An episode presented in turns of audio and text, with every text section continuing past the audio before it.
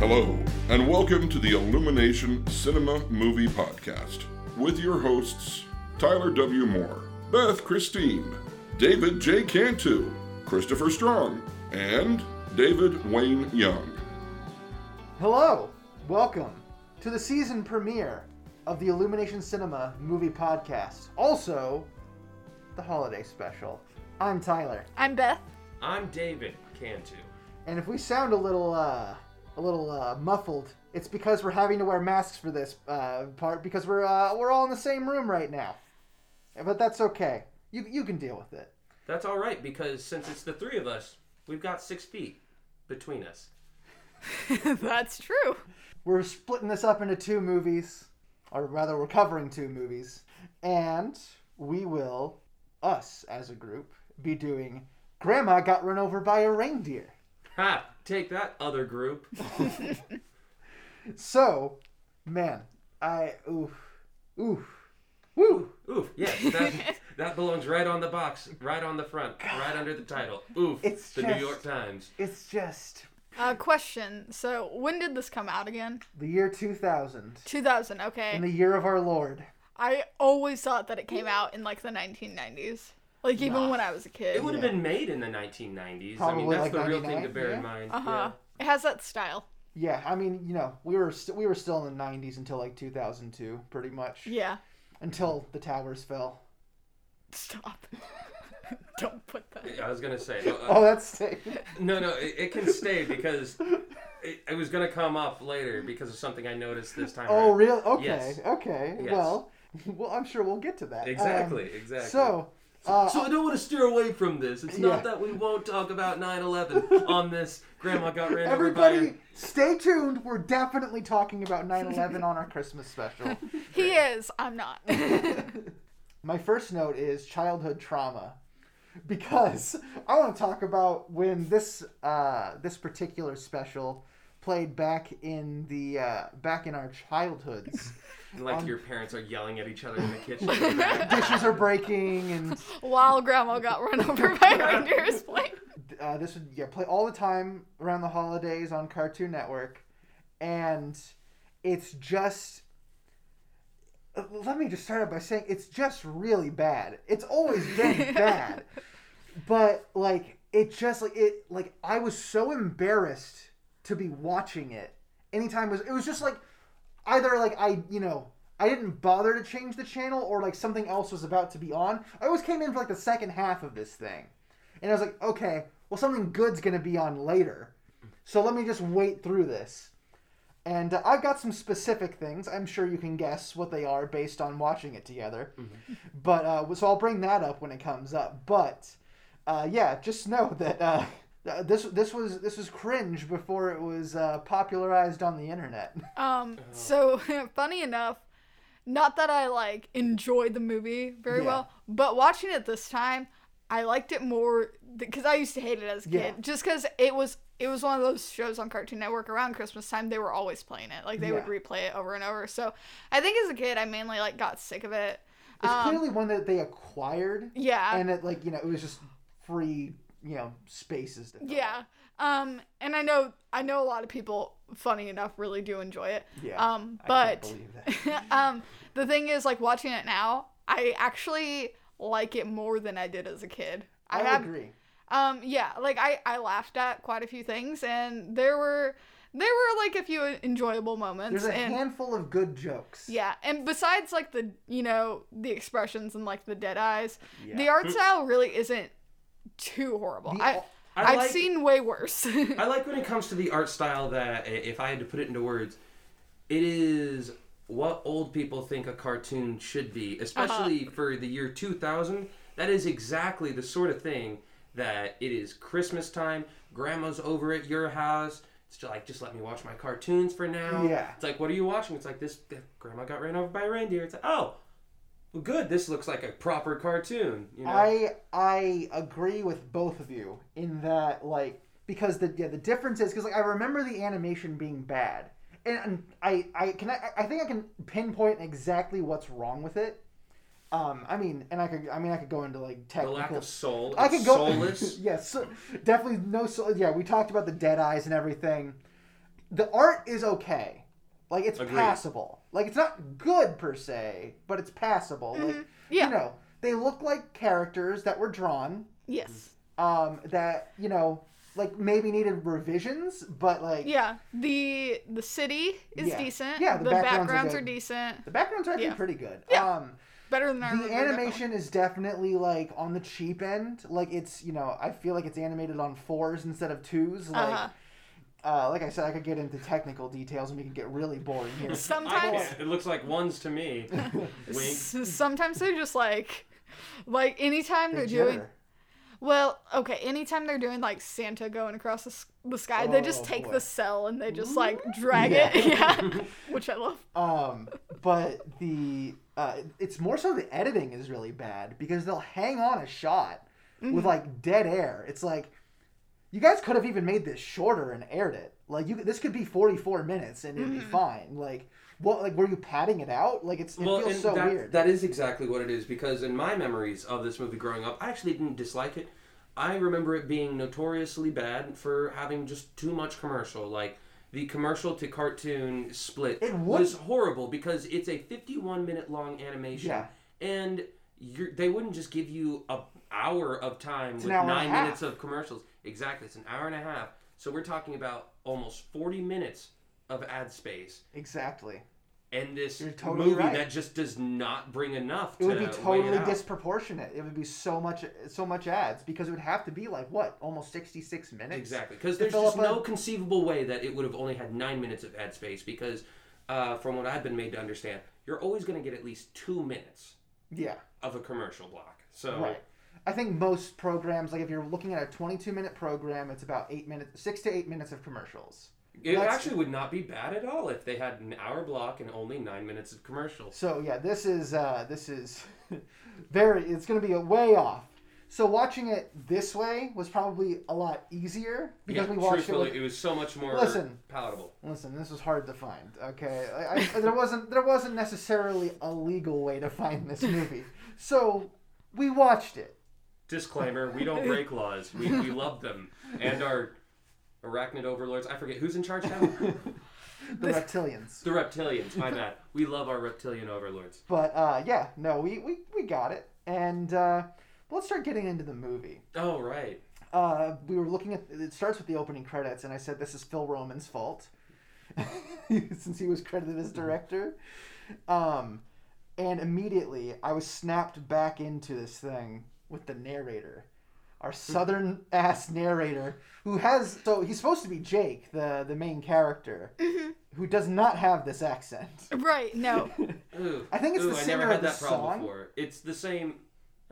It's the same voice as Grandpa. Yeah, I think it's Grandpa and the narrator are the singer of Grandma Got Run Over by a Reindeer, which also I guess another bit of background. It's like. I used to like that song. Like that was like a cute, fun Christmas song. You know, my one of my grandmas has like a reindeer with a steering wheel, like a little animatronic doll thing. It's like funny song. Like watch this special with your grandma or whatever. Then you'll I remember being excited. Then you'll hug her. I remember being excited to watch this movie for the first time, and being super disappointed. But the voice actors. Well, it's funny because you said the guy that sings the songs is the same as Grandpa. Yeah. In the narrator. Okay. I really didn't like the voice acting very much. That was something I did notice. I'm like, this is really wacky voice acting. But, you know, It feels like people trying to do character voices. Yeah. And failing. Well, and, like, there's some times where I'm just like, you're just trying too hard. Like, you could have just said that normal. Grandma does not sound old at all. Oh, no. Grandma sounds like she's 23. Yeah, I never had so much an issue with Grandma's voice as this time watching through. It's annoying. It sounds like someone trying to do like a cartoon old lady voice, and it's bad. For some reason, it made me really want to hear it done again by one of Frieza's voice actors. Yeah, any of them, really. Yes. I want to hear Linda Young do Grandma. Please. We may be the only ones who get this because we live in Kansas, but they all sound like the Spangles lady. They do all sound like Renee Stevens. Sorry, Renee. I'm not trying to roast you. Jeez. Nothing but love from the crew, Renee. That guy is a composer, the Gary Chase. That's the name I can't. It might have just been like the music credit or something. Look, Google who did like just the song, like Grandma Got Run Over by a Reindeer, because I think it's the same person. Okay, I'm just gonna insert this quick little editor's note in here because I have a little bit of confusion over this. And I'm still not sure what the answer is, but it seems like there are two different people that are credited for both the music and for playing Grandpa in the movie. There's Gary Chase, who we talk about and attribute the voice to, but I think he's just the singing voice. And then there's Elmo Shropshire, which I think is how you pronounce it. He seems to be the voice of the narrator and Grandpa, and is also credited for the music. I don't know if Elmo sings the actual version of the song and if Gary Chase just did the songs for this movie. It's very confusing, and I am totally over looking any further into it. So I'm just putting this little addendum in here so that nobody is confused, and we have no idea what we're talking about. So there you go. Well, and like so the songs too.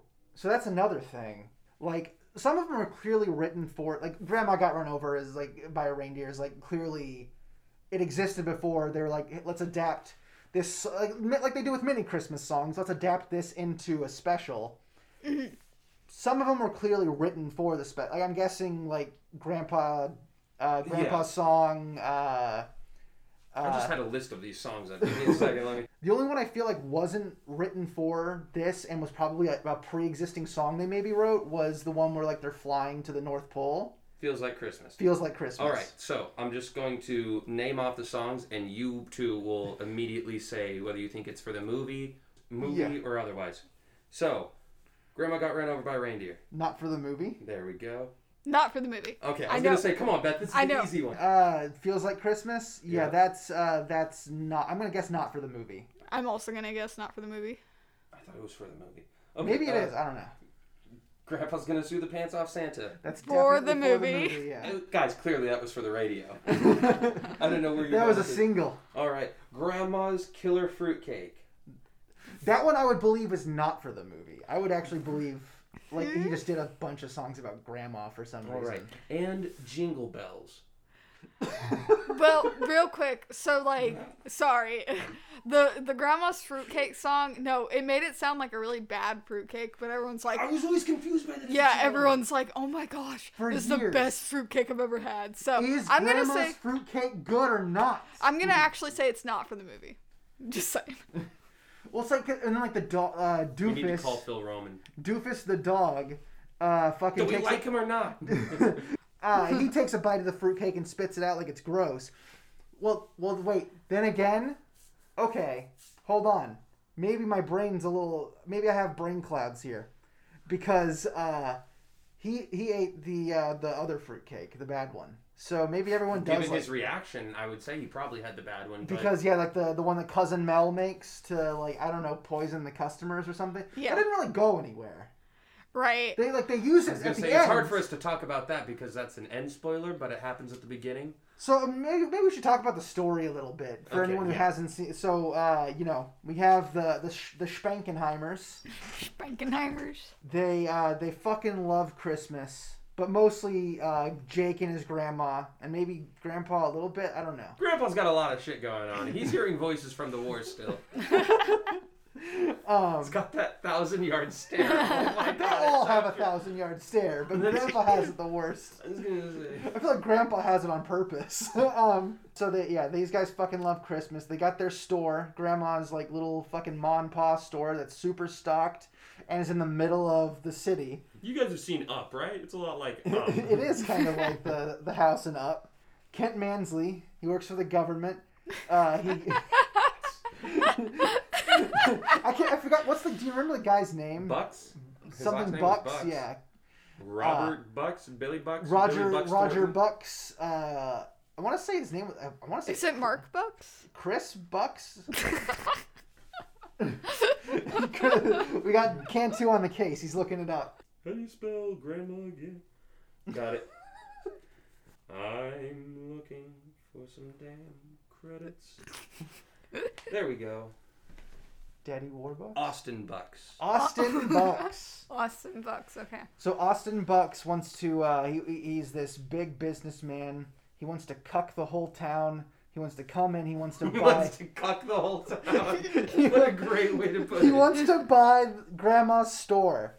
Because apparently, while it's not successful... Oh, I think he wants the land. The land is what's worth something. Yeah. Because he wants a very specific Christmas-themed thing to take... Yeah, robo-sleigh deal situation. And Grandma doesn't want to sell because she wants to keep the family working at the store. Grandma was almost indifferent though. She straight up asked Jake. Yeah, that's true. Jake, what do you think? I want to keep the store. Grandma, I like money. Well, you heard him. I guess we're selling. But what I ended up, we learn later on because Cousin Mel is basically like trying to work. Okay, Grandma gets hit by a fucking reindeer. I was gonna say, what the hell is Cousin Mel trying to do, and what did she actually do? Cousin Mel, one of the first things she says is, "How am I supposed to get rich from this place if we're giving things away on credit?" It's like, how are you gonna get rich running a fucking general store in the first place? Like, that's not. It's not exactly possible. Getting rich, the best move isn't to go work at a small mom and pop store. Right. But so she wants to sell, and she tries to take advantage of Grandma being missing to sell to Austin Big Cuck Bucks. And sorry, real quick, he's actually pretty fucking nice. He is nice. Yeah, yeah. Which is probably the weirdest feature of the entire movie. Not Santa, not anything else that happens. Why is your bad guy so nice? Yeah, yeah. He's just doing his job. I mean, he's just getting rich. He gives Jake a chance to... I always thought it was weird that he gave Jake a chance to, prove that, everything was the way he was saying it was. To be fair, it might actually be a really bad guy because he was like, sure, kid, go ahead, get Santa for me. We'll be waiting. Well, don't even worry about it. That's the way I thought of it back then. Mm-hmm. And now I'm But he believed really quickly. And I'm like, he believes that Santa is he's talking to the real Santa mm-hmm. pretty quickly. I would have asked him a couple more questions, honestly. Mm-hmm. No, so yeah, Cousin Mel is saying that is trying to sell the place, and she says that it's worth millions. Well, it's worth millions because he offered to pay millions. Exactly. So they can buy another fucking store. Yes. And then they can. But in Cityville, could they? It's already owned up by Big Bucks Cuck, so... Big Bucks Cuck. I kind of wonder where Cityville is, by the way. I think it might be in, does Canada Drive on the other side of the road? It's probably a suburb of Townsville. Well, I feel like it's, in Canada or something, because they drive on the wrong side of the road. Do they do that in Canada? I don't know. I think so. Is this a Canadian cartoon? I would believe that it was sourced in Canada. The bad guy was really nice. Yeah, that's true. This can't be American. Excuse me, Mr. Bucks, can you not be so evil? Oh, I'm sorry, didn't mean to inconvenience you. Oh, sorry, bud. Yeah. Oh, you mean Grandma will be right back? Well, I guess we won't do it then. I can't make a deal if that's a possibility. I couldn't tell if that female cop had a Minnesota accent or a Canadian accent. Wisconsin, don't you know? She was a don't you know one. She's clearly supposed to be the character from Fargo. Thank you. I was trying to make a Fargo joke the whole time, but I couldn't find it. Yeah. Just mentioning it is as good as we get. And then, I don't know who the male cop is supposed to be, if anything. But how enjoyable, huh? They had a few good lines. So yeah, very. I would really like to see a follow-up series using that police officer who's actually very apt at, a reindeer hair. Oh, yeah, he, gives this whole description, spot on, but that's just a theory. Okay. No, wait. There's a scene early on where, just to show how, this generation is so disappointed, so let down, because they don't care about Christmas, they don't care about, traditions and getting their tree. They get an inflatable tree. And I just wondered why inflatable instead of what everybody gets, the fake, just a regular fake tree. Uh-huh. You can't kick a hole through a fake tree. You can't Grandpa can't miraculously kick a fucking hole in the tree. Yeah, just switchblade shoe. I guess so. I don't know, man. Wild Wild West. Wild Wild West. Jim West. Desperada. Don't want nada. That's not true. We could do a Wild Wild West podcast every year. What have we learned since the last time we watched this film? we had one note about the songs and how because I think we might have made this note when the grandpa song came up. Because I think that was like the one. That's the one that I mentioned as soon as you said we were going to do this.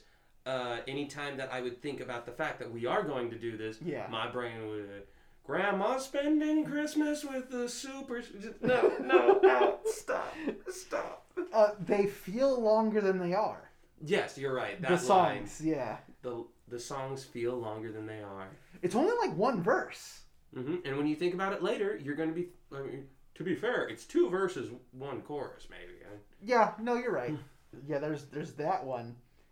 Go ahead. You know what? We'll skip forward a little bit. We'll talk about my favorite song of the movie.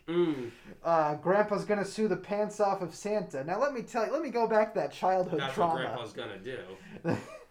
Every time that song would come on, like little me just wanted to like commit actual suicide for real out of the secondhand embarrassment. I feel this really deep darkness in my soul. You shut up, Grandma got ran over by a reindeer, honey. It always has this effect on it. I never wanted anyone to see me watching this because it was just like, it was, again, just the secondhand embarrassment of watching it, especially that scene. Like I feel like I had at one point someone walk in during that scene. They're like, "What the fuck are you watching?" I'm masturbating. I swear. I swear to God, I'm jacking off. No, but just like David said, it's one of those cartoons. It's like a wholesome old grandma cartoon, but then you throw that scene in there, and it's like I don't want grandma to watch this with me. No, but like it's just like you've only got so much time left, Grandma. Yeah. It's not like don't spend it doing this. It's not like a Billy and Mandy cartoon, like nothing crazy happens. Yeah, like basically the old people can understand what's happening on screen with you. They're like, see, this is what cartoon should be, and you're like, sure is. Yeah, that sound you made that's more apt. They spend about a year. Or no, it's probably like 6 months, actually, because it doesn't carry through the next Christmas. Okay, so this is why I said earlier that 9/11 was going to come up. Right. So this was made, it came out in 2000, which means we could safely assume it was made before then.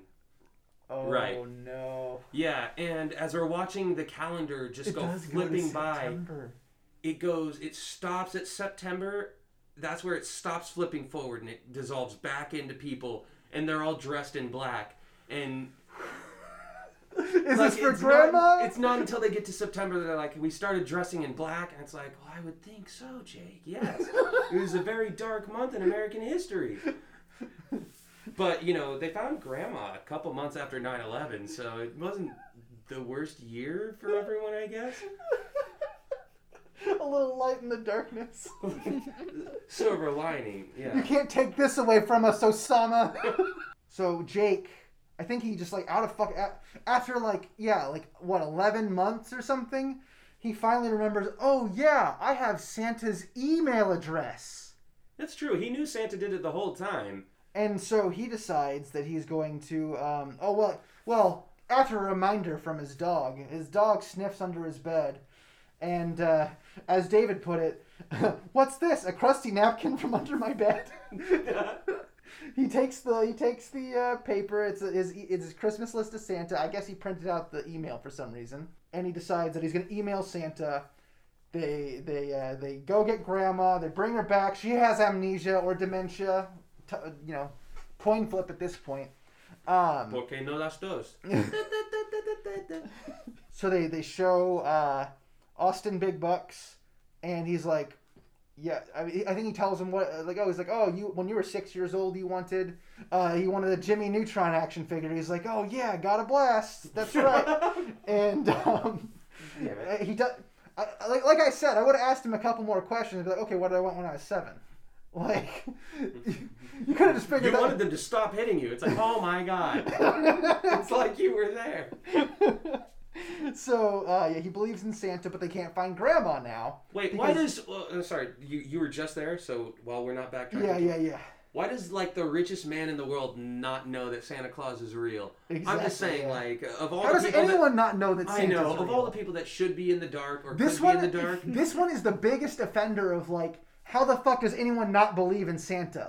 You know, like yes, every Christmas movie ever, everyone always has the same question, especially thanks to like the Santa Claus with all the adults in that world. Right. Like, it's like Santa why Claus are you surprised that there is a Santa? If anything, I think it makes Santa all the more plausible if you have to believe in him for him to have to do his job, because every Christmas Santa could be completely real and he's like, I'm going to check my list. Like, oh, all these people are nice. Now let's run that list across who the actually believes in me and who has parents who are just going to buy this for them instead. See, that would make Santa sense. Santa has like they seven never do stops that. In the world. Yeah. Like, oh man, it's an easy Christmas. Yeah.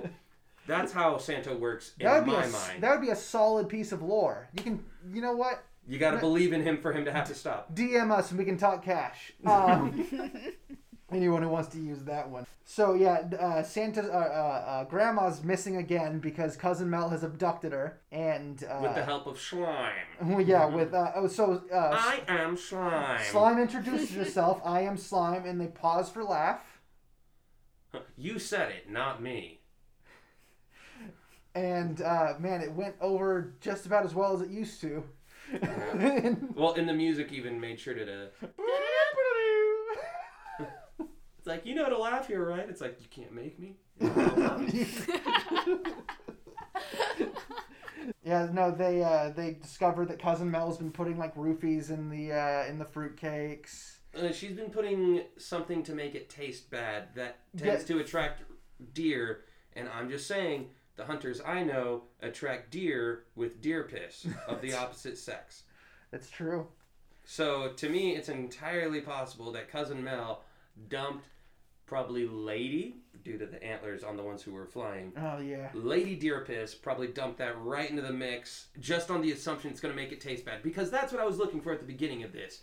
Because I knew that it's all the reindeer were attracted to Cousin Mel dumping that in there. I couldn't remember what it was. Yeah, as a child, I misremembered that as okay, so it was Cousin Mel's plan all along to get Grandma hit by Santa's reindeer, and then as an adult, I was like, well, how could that be right? Because then she would have to have known that there was a Santa and that he'd be flying at that exact moment. Yeah. And I held that against this movie.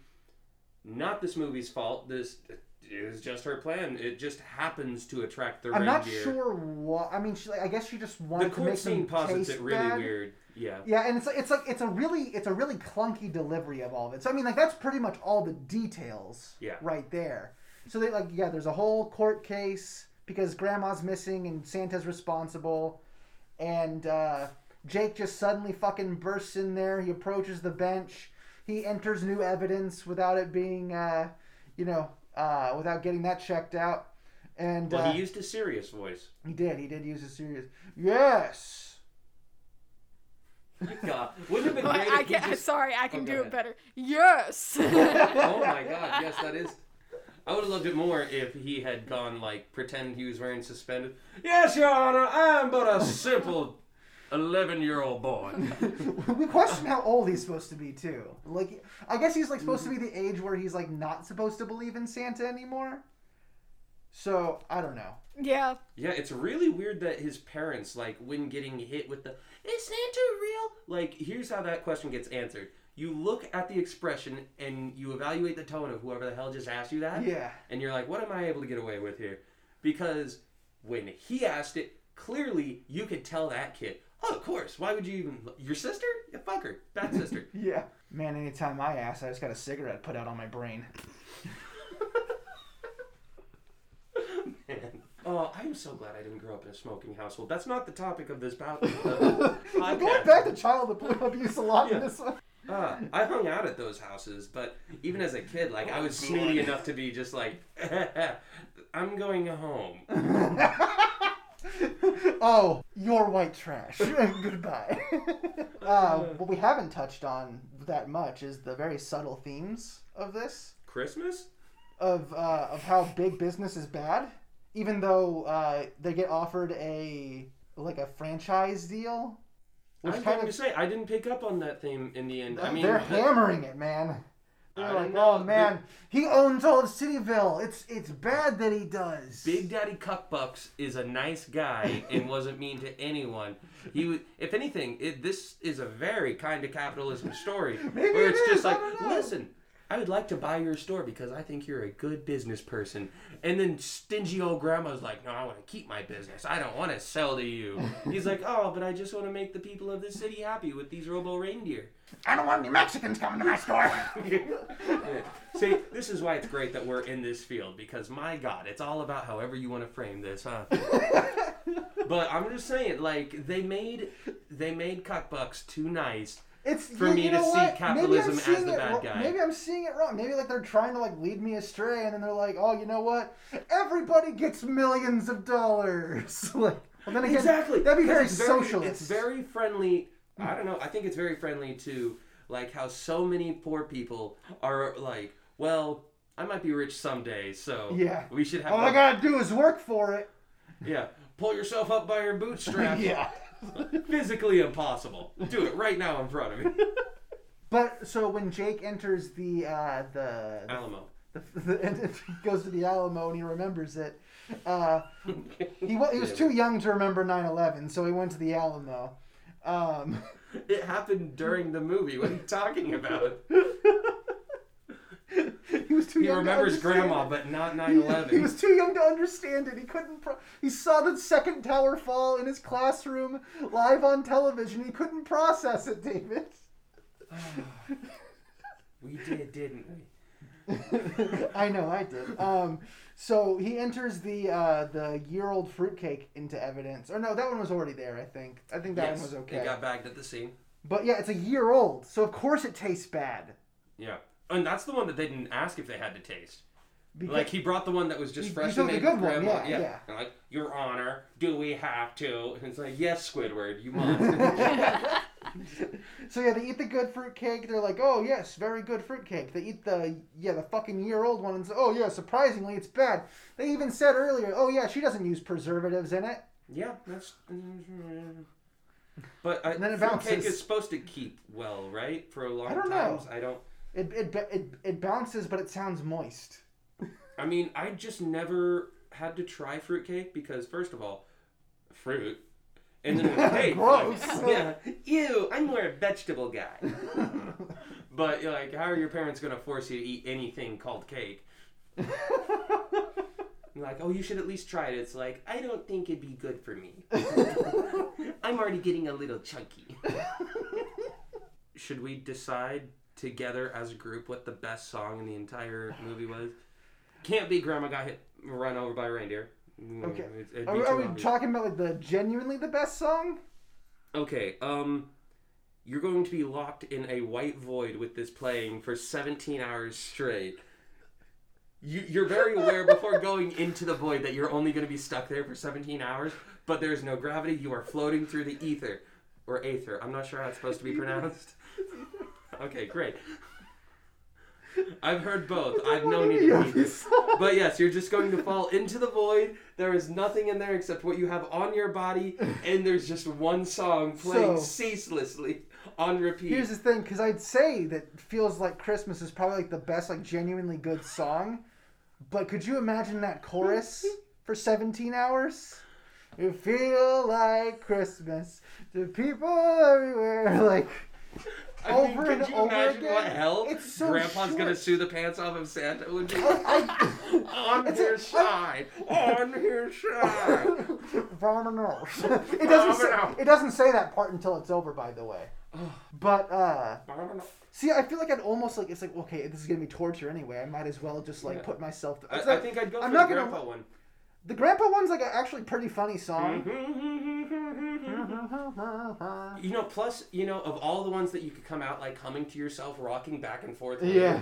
People would be like, oh, he's crazy. Like, they'd pick it up from the tune. Yeah. Whereas the other ones are like, is this sad? And it's like, no, he's just crazy. He's just out of his fucking gourd. Yeah, so... He'll be fine by the next episode. Yeah. What's the, Beth. Hey. What's your final thoughts? What's your rating? I liked it better than what I thought I would. Genuinely, I liked certain parts, but it was still a very, very bad movie. Yeah, I give it like a 3. I'm in agreement. I'm gonna go with a 3. How about you, Cantu? Well, since I'm not a snob like you guys, I'm gonna give it a 3.5. No, I'm give it a 4. Give it a 4. Okay. Man, I would have given it more as a child, but Jeez. I probably would have given it. It's really the dead eyes. It's the dead eyes that puts it over. There's just too much. It's the dead eyes, the dead space in the editing, like exactly where you can tell. It's like they're trying to give you space to laugh because they're like, all right, these guys are gonna be on the floor. You're gonna need to give them a minute before we move on. It does feel that way. It feels like that's what they thought was gonna happen. But I think I would have given it a 0 as a kid. So this is a slight improvement. Am I gonna watch this again? Fuck no. I was going to say, I think this is the last time I'm going to watch it until I have kids of my own. And then you're going to force them to relive the horror? It's going to be more like one of those ones that I avoid. There's going to be other Christmas programs coming on and blah, blah, blah. Eventually, this is going to come on and I'll try and change the channel and it's going to be like, wait. What is this? Yeah, it's like, here's what's going to happen. You're going to try to hide this from your kids. And they're going to go to school. They're going to hear about it. They're going to be like, well, all my other friends are talking about this Grandma Got Run Over by a Reindeer special. What is that, Daddy? Yeah, I'm like, don't worry about it. Just... How am I supposed to explain to my kids? Just smoke your meth, damn it. How am I supposed to explain to my kids? I'll tell you, why is it that the people that are most worried about explaining certain things to their kids have no problem slapping testicles on the back of their pick-em-up trucks? I don't want to explain that to a child. Dad, can our truck procreate? No, and neither can gay couples.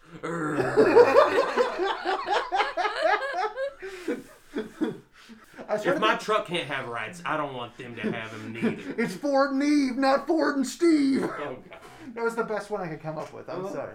That wasn't very good. I was trying to think of two truck brands. I couldn't do it. None of them are feminine. Listen, I really don't appreciate you telling me happy Honda days when you know I'm a Toyota-thon.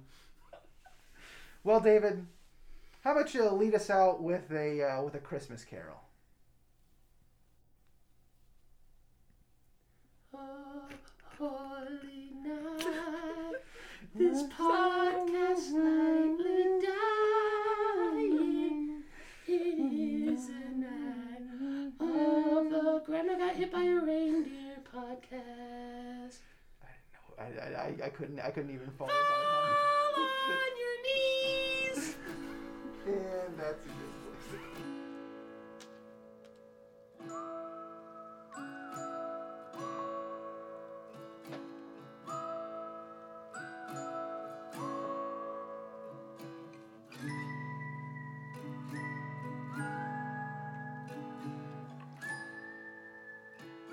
Ho, ho, ho.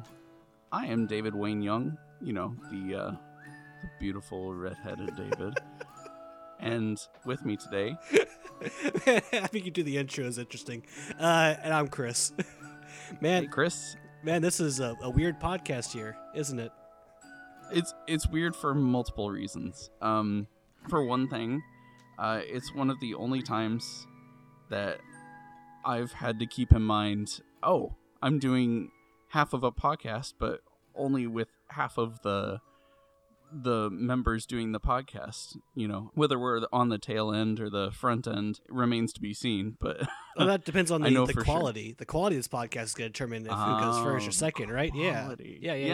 Okay. Well, I'm sure that's how it's going to work. I'm sure Tyler doesn't already have like this, arrangement in his mind. Yeah, school never taught me that. We got participation ribbons, so. Oh heck yeah, man! I got a whole closet full of them. Like, bro, it's all good. You tried running. Listen, actually, as long as I think that I tried running, that's all that matters. I thought for about 5 or 6 years that I was the fastest guy in class, just because in 3rd grade I got a blue ribbon for field day on the 100-meter dash. Dude, field day was the best, but that's not what we're talking about here today, is it, David? No. No. What we're talking about today, David? What's the subject here? Today we're going to be talking about a movie, but not just any Christmas movie. We are reviewing one of the. Excuse me, sir. It's a holiday movie. I apologize. There's a couple of holidays in this one. That's right. I'm just so used to seeing the words Christmas and Hallmark strung together, closer than something that's strung close together. I think this is actually one of the first movies, just to say, the movie is called Hitch for the Holidays. Ooh, Hitch for the Holidays. This is like one of the first ones I've seen with a poster where it's like they're not both like red and green, you know, color coordination. Oh, like most of the like Hallmark movies, they have like the, it's like, I think it's like the girl, I believe, like in like a shade of red, like the guy in the shade of like green or whatever, or switched around. And right. It's like every single one of them have that. Like this is like the one of the few ones that doesn't. And yeah, it's more humble. Yeah, it really approach. Is. And that actually, I think, is in a weird way a summary of this film being different from like what, you know, I know what I have a perception of Hallmark films. You have a perception of Hallmark films. I should say this now. I don't really ever watch these things. My mom typically does, which not to say, by the way, that's just a woman's thing. Just, you know, because not at all given my perspective. And what's your perspective, Mr. Young? My perspective, I watch about 20 of these a year if I can, maybe a little more. And, you know, some of them are rewatches, some of them, you know, are new favorites. But all in all, I'm a big fan. I really enjoy the you said it best. You said kookiness. I did. And yeah, I just messaged you. I was like, this movie is very kooky, which, of course, we'll get into. I have a list of notes of a lot of the kooky things that happened in this movie. I was not expecting. I gotta say right now, there's a lot of things that happened in this movie, and I'm like, I cannot believe that they did this in a Hallmark movie. I was not expecting. I expect. Here's my perception, by the way, was. These films are just the most vanilla things you've ever seen in your lives. This one has like a little bit of like sherbet in there, you know? Like it's not just vanilla, it's great. Anyways, yeah, I'm so glad you described it as sherbet too, because the thing is, like, you know how when you taste sherbet, you're expecting like one fruit flavor, but then you get another?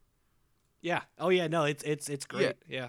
Yeah, that's what you get with this movie. It's not just that it's not vanilla, it's that, like you said, there are many things about this that are unexpected, but why don't we go ahead and talk about what the movie is first, what it's about? I don't know, man. Then, I mean, listen, sherbet's a very important subject here. There's some places don't serve sherbet right. Some places don't spell sherbet right also, but that's a topic for another day. An attractive pair agrees to be each other's supposed significant other throughout the holidays to keep their meddling families at bay. Ooh, that's good. Right, I know, that. Right? Listen, I can't write that. Yeah, it's perfect. You said synopsis, and I thought you were going to go pretty much beat by beat, but no. No, yeah, that's like that. That's a good starting point right there, because... So although an attractive pair, I was like, well, I mean, you really had to like highlight that they got to be attractive. Oh yeah, like, no, they. Listen, I mean, it's a Hallmark movie. We know that conventionally, to be fair, my preferences are probably a little differentiated in some of them, but conventionally, they're supposed to both be like these beautiful people that, you know, whatever. And I love that they like put that in the log line for you to read. Yeah, no, it's great. So did you ever watch the show Boy Meets World? Yes. Okay. Yes, I did. So the guy here, his name is the guy is Joey Lawrence. Joey. And I know him from Joey and Melissa. So he's the brother of one of the actors from Boy Meets World, and all I can do is just see that guy the entire time. I kept like having issues going like, oh wait, that's right, that's his brother. It's not that's not the actor. That's not the same guy. I guess I'm lucky because they look so similar. Oh, I know, yeah, but I jumped into the whole Boy Meets World thing actually a lot later than others, so it wasn't like that for me. It was more like I was just watching him talking to Melissa Joan Hart the entire time. Yeah. But I guess what I'm saying is I'm used to adult Joey. I didn't have these like flashbacks because, you know, I'd already seen his face by the time I came across Boy Meets World later on. But was that because that's like it's like his brother popped up in like the college, college years. So that's why I this guy just looks like an older version of him basically.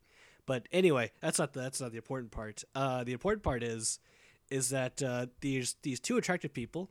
And let's talk about the guy, I guess, at first. So the guy is talking to his grandmother, and he's not a, he's he's not very good about having a relationship for very long. He has attachment issues, you know, that sort of thing. And his grandma tells him before she dies, she wants to meet the one that he is going to marry, and she is gonna die like about New Year's Day or so. So that's the supposed thing. Okay, that's our ticking clock. That's ticking clock. Yes, and the girl, her parents are trying to set her up with some interesting fellows. One of them is a podiatrist who is a foot fetishist. He just creeps me out. Like, he's rubbing his feet on her. It's like, stop. But that guy actually ends up falling in love at the end of the movie as well. So everyone has a happy ending here, which, you know, we'll of course get into. Yeah, that I didn't want to say the word happy ending, but thank you for turning it into an everybody thing so that it feels wholesome. Yeah, no. Listen, this is a very wholesome film. I'm gonna tell you right now, this is a very wholesome film. I like it. It's funny because there are a few things like the podiatrist that I felt normally a Hallmark movie wouldn't do because they just don't. They don't go there. No, yeah, that's totally. And I mean, that's one of many, but yeah, they usually don't go there with, like, you know, foot fetishes or anything that you would deem out of the norm for, you know, just a vanilla ass movie. Well, listen, you know, Hallmark doesn't want a kink shame over here. However, oh, that's what it is. They don't want a kink shame. Yeah. I mean, maybe John Hallmark has a foot fetish too, and he just wants to put it in the movie. You know, he probably does. In order to get around this, they decide to. I think she decides to post on a thing called Ricky's List, which is basically just Craigslist, by the way. Yeah. It's literally Craigslist. It's the UI of Craigslist, but it has, like, they just replaced it with Ricky's List.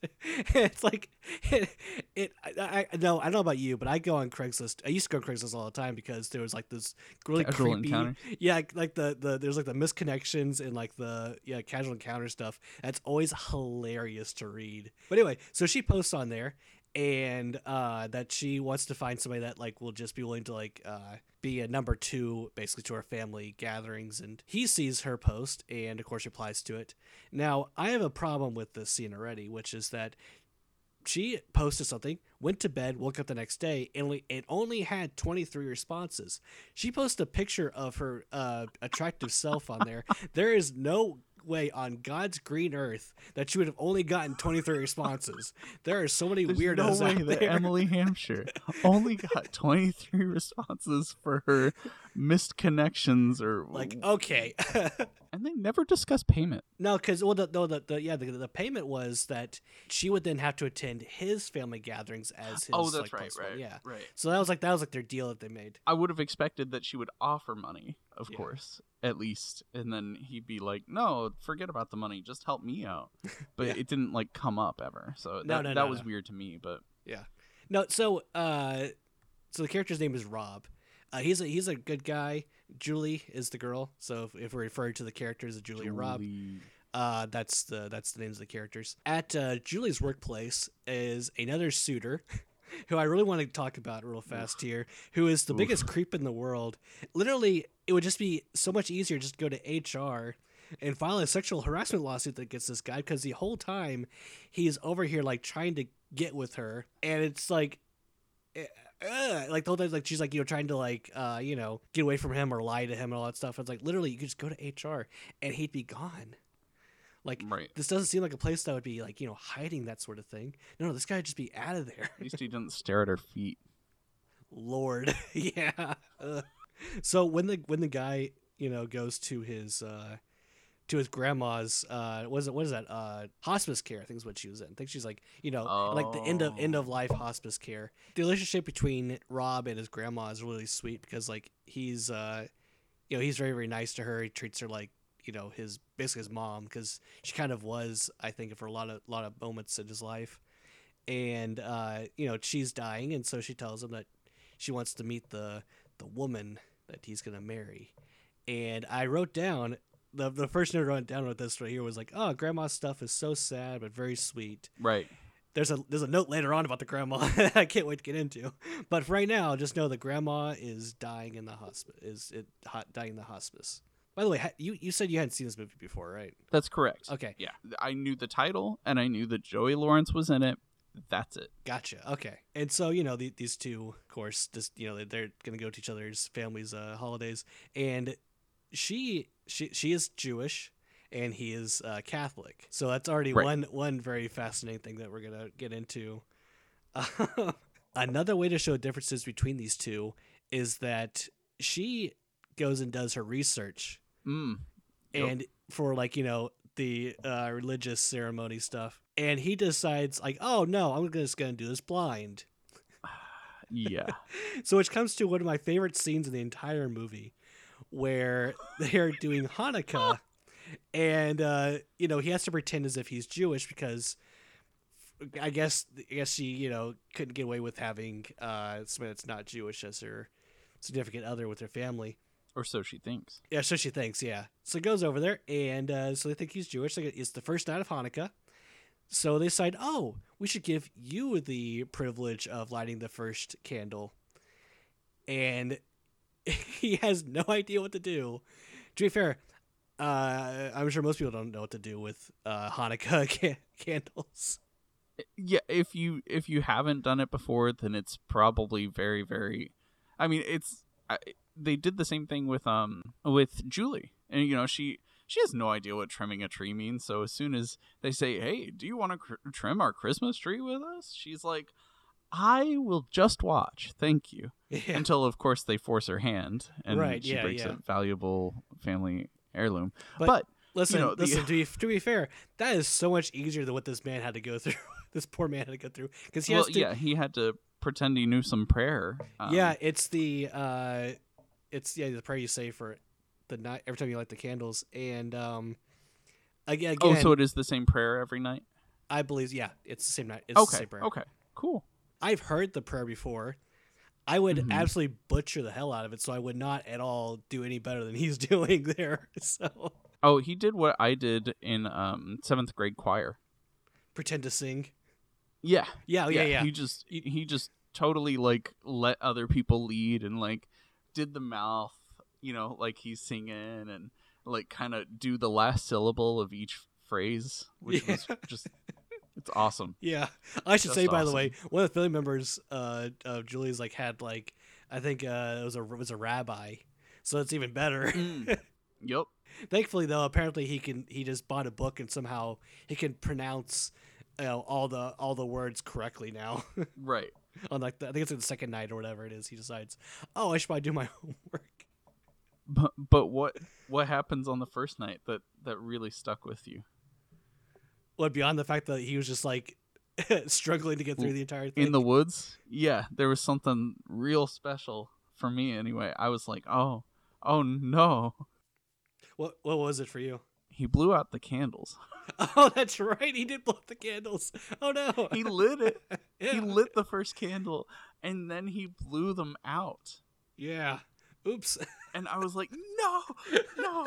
And everyone's face was just, like, horrified perfectly. Yeah. You know, it doesn't come up again. I mean, you know, they mention, like, oh, yeah, I'm just so glad my family didn't, like, react.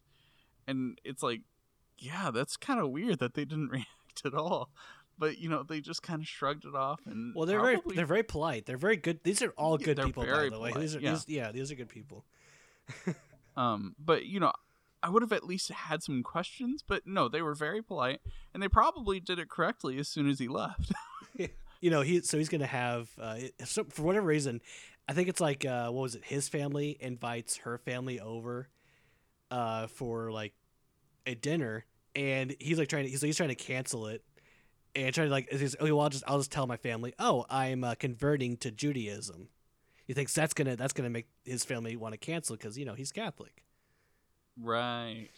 And they're like, and they decide to throw a Hanukkah whatever celebration. Yeah, let's go with that one. And one of the first things they mess up on is they got Kwanzaa candles, which I think has like, was it 6 or something like that? Instead of 8 of the They're very strange menorahs, is what somebody said. That's right. They're very strange menorahs, and they'll have like the yarmulkes on and everything, and it's like, oh god, this is just Even the females have yarmulkes. Yeah. It's like, oh lord, this is not going anywhere. And a very important thing comes up though, which is the grandma. So she's supposed to be dying in the bed, right? Right. And she gets visited by Julie and Rob, and so the next day she is like, you know, jumping for joy and like all like, you know, all his energy, and she's totally alive again, and everything's great. Definitely not sick anymore. Nope, definitely not sick anymore. And so they're having like a dance with her, doing the I forgot what the name exactly is called, but like. Right in the middle of it, of course, she then, you know, collapses over. I'm like, oh my god, did she just kill over? Oh, that's right. Holy cow. Yeah. That is when she... Because I remembered things went to a complete standstill, but I couldn't remember how it happened. That's right. So she's dancing with Rob. Yeah, yeah. And, you know, of course, you know, Rob's got this, like, guilt complex. Like, oh no, I killed my grandma, you know, because yeah. Now she's back in the hospital and... You know, everyone's like realizing, oh wait, she wasn't fine all this time. Yeah, and it's like, okay, I mean, no, she was old. Yeah, she probably felt great, but I mean, even when you feel great, like people encourage you to stay in bed and still rest up and this and that. I'm like, this family didn't think of any of that. Like, oh heck no, man! Look, no, she's fine. Everything's great. Oh, she's fine. Hey, no problem. Rub some dirt on it. Rub some dirt on it. Yeah, no, walk it off, no problem. But thankfully though, she's fine somehow. Right. She's still good. Oh, she'll be okay. It's like, are you kidding with me? How is this lady gonna die? I was like, the whole time I was like, is she gonna die now? Is this the scene she has it? No. And then I have a note which says, I kind of wish that there was no conflict between Julie and Rob. Like you're just keeping it. Like, just the conflict is just the scenario itself is so ridiculous that there's enough conflict there to begin with, honestly, for myself. It felt forced, yeah. But yeah. I almost disagree. I think that it needs to be there, but it doesn't need to be what happens. Because earlier, like, when they're still meeting the families and stuff, like, first, Julie bears her soul, saying, look, I was left by somebody on New Year's Eve last year, you know, whole big deal. We were like engaged and everything, and yeah, so I'm just it's hard for me. And as they get to be more, you know, intimately inclined, like they even go on like a real date, and you know, things, sparks are starting to fly. Rob even shares his side of things, which is that he's gotten very weird about his mom, because his mom used to run off and disappear for hours or days at a time. Yeah, it was like she'd like set dinner and then like that was it. They wouldn't see her for like a long time. Like, where'd she go? Yeah. Is she street walking? I don't know. Exactly. And he's not huge on Christmas anymore, because why? One Christmas when he was like, you know, in his teens or whatever, she literally set everything down and just walked out the back door. And the whole family didn't say anything. And poor Rob was like left to wonder, what the heck? Where's my mom? And is she ever coming back? So he's got abandonment issues from a lady who never actually abandoned him. We've got Julie, who went through an anticlimactic breakup. And somehow they turn both of these things, plus the mom having visions, which is weird. Oh, that's right. That's right. Whose mom was it? I think it's his mom, right? Yeah, Rob's mom has visions, psychic visions. So there's that special little element. But they turn those two, like, they feel very anticlimactic, and yet they turn it into, a very specific conflict between the two that is kind of forced in some places, especially after the grandma is back in the hospital. You know, Rob finds out that Julie actually broke up with the guy that she was, you know, engaged to, and didn't. She was the one who didn't show up to New Year's or whatever to be with him, and so this lady's gonna abandon me if I try to like get close to her. Not for me. So he freaks out, tells the parents. You know, we've been faking it this whole time. All the parents, by the way, not just his, but everyone. Yeah, both families are in the hospital waiting for grandma's results, where she, you know, like I said, she's fine somehow. Like, whatever. Somehow fine. Somehow, you know, whatever. By the grace of whichever god is most prevalent in this movie. Yeah. The holiday god. The holiday god. Yeah. There you go. Yeah. By whatever strain of mind that Rob has, he decides to tell them, because that's the way to solve these things. And so he wigs out on Julie, leaves, and it's just assumed that they're like broken up, right? Yeah, you know, because he doesn't want to deal with someone who might leave him at some point. Well, he even said like he's like, I don't want to start a relationship based on a lie. It's like, oh, that's right. Listen, pal. The way to like, for me, I guess what I was hoping would happen is that he would say that line, but then say something else where he's like, I don't know about like starting the relationship, that actual relationship with her, you know, that's not based on a lie. This is all who I am, who you are, and all that stuff. I think that'd be a little sweeter, but I appreciated the next couple scenes, which was like, reverting back to the old selves, like showing like how they've taken a couple steps forward and one step back, pretty much, most of them, you know. Right. Rob tries to go and get this job that he was offered, and he turned it down, and he walks in on this guy being interviewed for that position. He's like, oh, so, you know, he leaves. Very, very awkward. The guy being offered the position, yeah. And it's like, well, I guess he's not going to get that job. And of course, she goes to, you know, her holiday party alone for New Year's. Oh, she goes with Jeff. That's right. Yeah, that's right. Yeah, she goes with Jeff. Yeah. Well, I mean, she's pretty much. But let's be fair to say, she was alone. He sees some hot tootsies. Across the way, he's got to go. He sees some babe just massaging her feet on the other side of the bar. No. Do you mind if I leave you? Listen, no. What he saw was some feet who happened to be attached to a hot babe. Okay, fair enough. Yeah, that's what happens. One thing I got to compliment this movie on, though, I will say, is that there is a lot of like openness between the families, and as far as like this like open dialogue. Like, once somebody's like telling the truth about something, the family's like very understanding about, you know, why somebody lied about something, or like, you know, why they reacted a certain way they reacted, and you know, and it's like, oh, look, problems are solved by talking to each other. Isn't that something? Just a unique idea, instead of like, you know, some big show, you know, big scene being thrown or whatever. It's like, no. That, like, here's my side of the story. Here's your side of the stuff right here. You know, here's how we come back together again. And it solves itself. It finally resolves. You know, the mom explains why she was leaving, because of the fact that she just felt too much pressure. But she, you know, she stuck around, and she's with them, and, you know, all that stuff. And even the grandma was like, you didn't have to make up a girlfriend for me. Yeah, exactly. Yeah, it's like, even though she like made him promise. Yeah, made him promise. Married. Yeah. Well, so, to be fair though, he said, "I'll get you anything you want for Christmas," and she says what she said. So, yeah. I mean, it's both their faults. There we go. I don't want to blame. Listen, I like the grandma too much. I can't blame her for any of this. I'll give her 50%. She just wants her boy to be happy.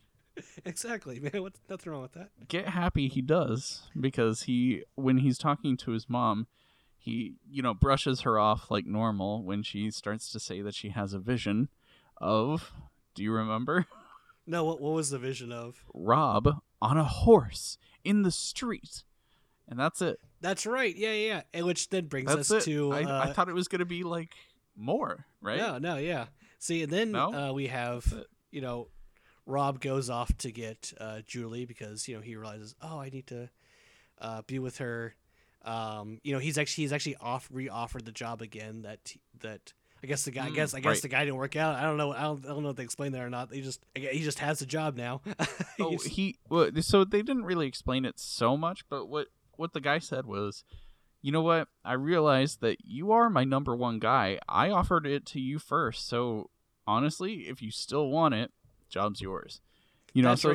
It's like, yeah. It's not really explained, but at the same time, it's like, you know what, at least you know what you want in an employee. Like, you know that you asked him for a reason. I think it's weird that you reneged on giving this other guy the job, but you know, whatever. Listen, it doesn't matter. Whatever. You know, he was just color me a little unprofessional, I guess. Yeah, I mean, whatever. You know, it's an ad agency. What do you expect? Right.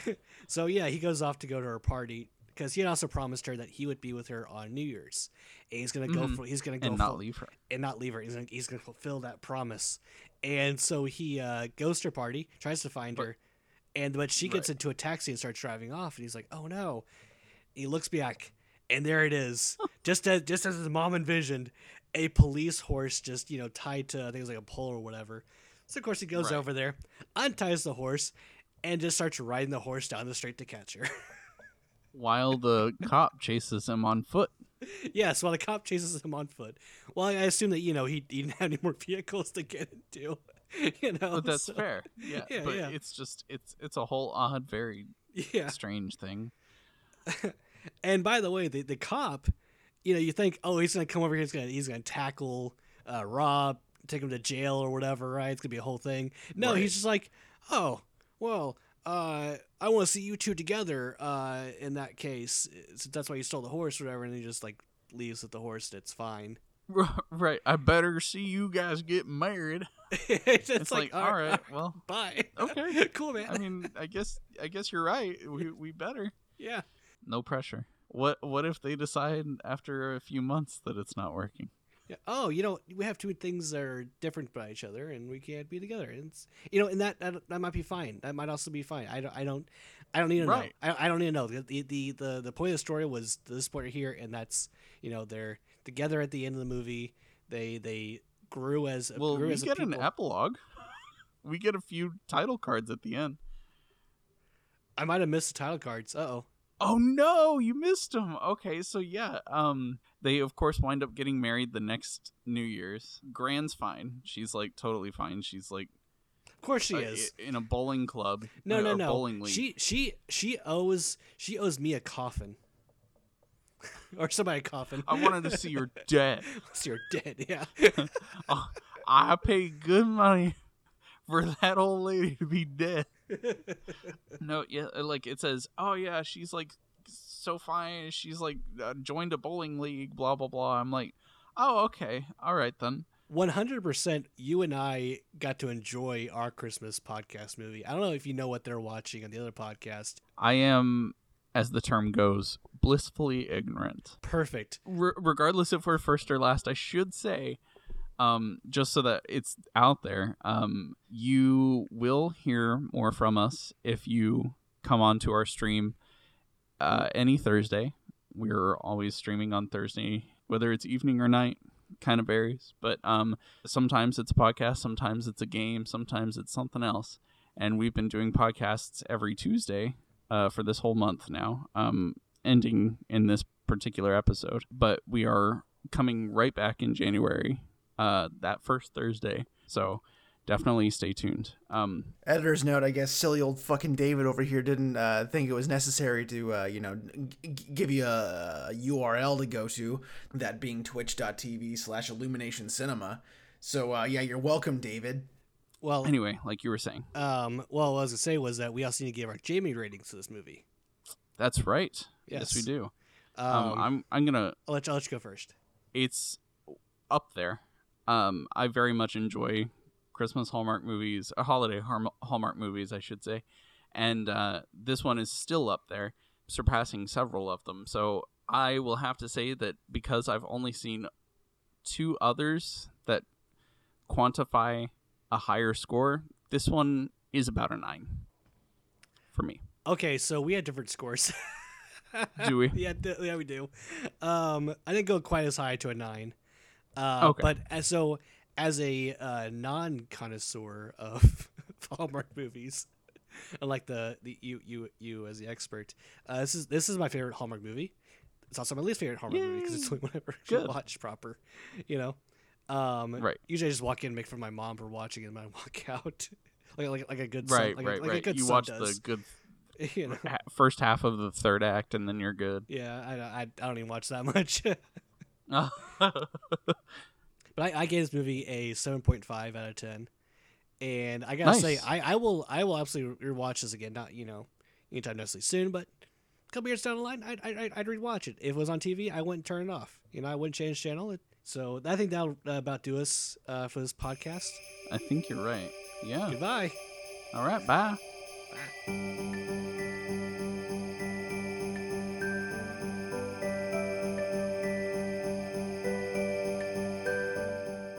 Thank you for listening to the Illumination Cinema Movie Podcast. If you enjoyed this show, please be sure to leave a review and subscribe on iTunes or Google Play. For updates on this show and their other projects, get your parents' permission to go to illuminationcinema.com.